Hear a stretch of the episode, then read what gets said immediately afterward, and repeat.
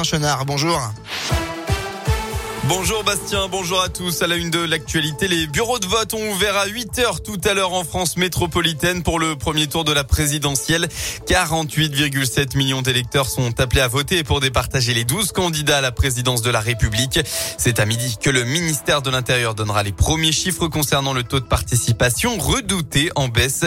En Nouvelle-Calédonie, la participation plafonnait à midi à 17,59% contre 19,86% il y a 5 ans.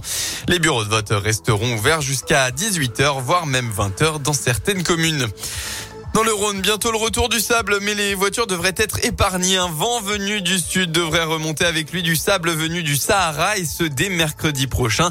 Heureusement, pas d'averse de prévu dans le département. Les voitures devraient rester un minimum propre.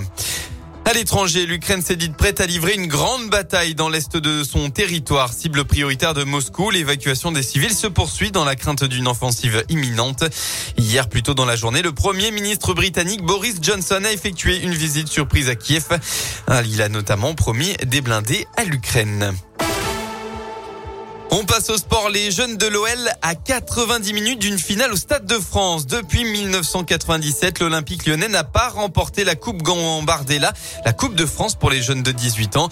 Et après avoir éliminé Monaco, Canet et Strasbourg, il reçoit 3 sur le terrain du groupe Amaoel Training Center pour les demi-finales cet après-midi. Emmené par l'un des grands espoirs de l'académie, leur capitaine Mohamed El Arouche, les Gones ont cœur de se qualifier sous les yeux de leurs supporters. Eric Elie, le coach de l'équipe, revient sur la forme l'état d'esprit du groupe avant le match. Cette équipe, on va dire, elle est, elle est bien née. C'est comme un groupe travailleur et tu t'aperçois que dans l'année, euh, il y a beaucoup de joueurs qui ont progressé. On sait souffrir.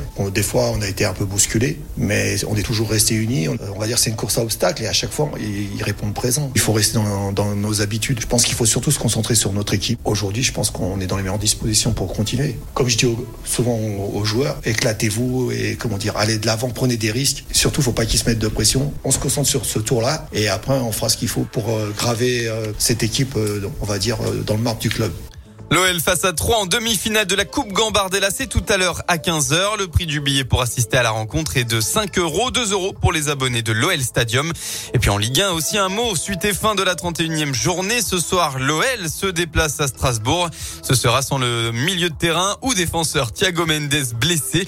Coup d'envoi de la rencontre à 19h. En basket, troisième victoire d'affilée pour l'Asvel en championnat élite. Hier, les Villeurbanaises déplacées sur le parquet d'Orléans. Résultat final 73 à 87. Voilà pour l'essentiel de l'actualité. Un mot de la météo enfin. Le lever du soleil. Il n'y aura pas de nuages pour gâcher la fête. En effet, le ciel sera totalement bleu dans le Rhône aujourd'hui. Côté Mercure, vous aurez entre 12 et 13 degrés.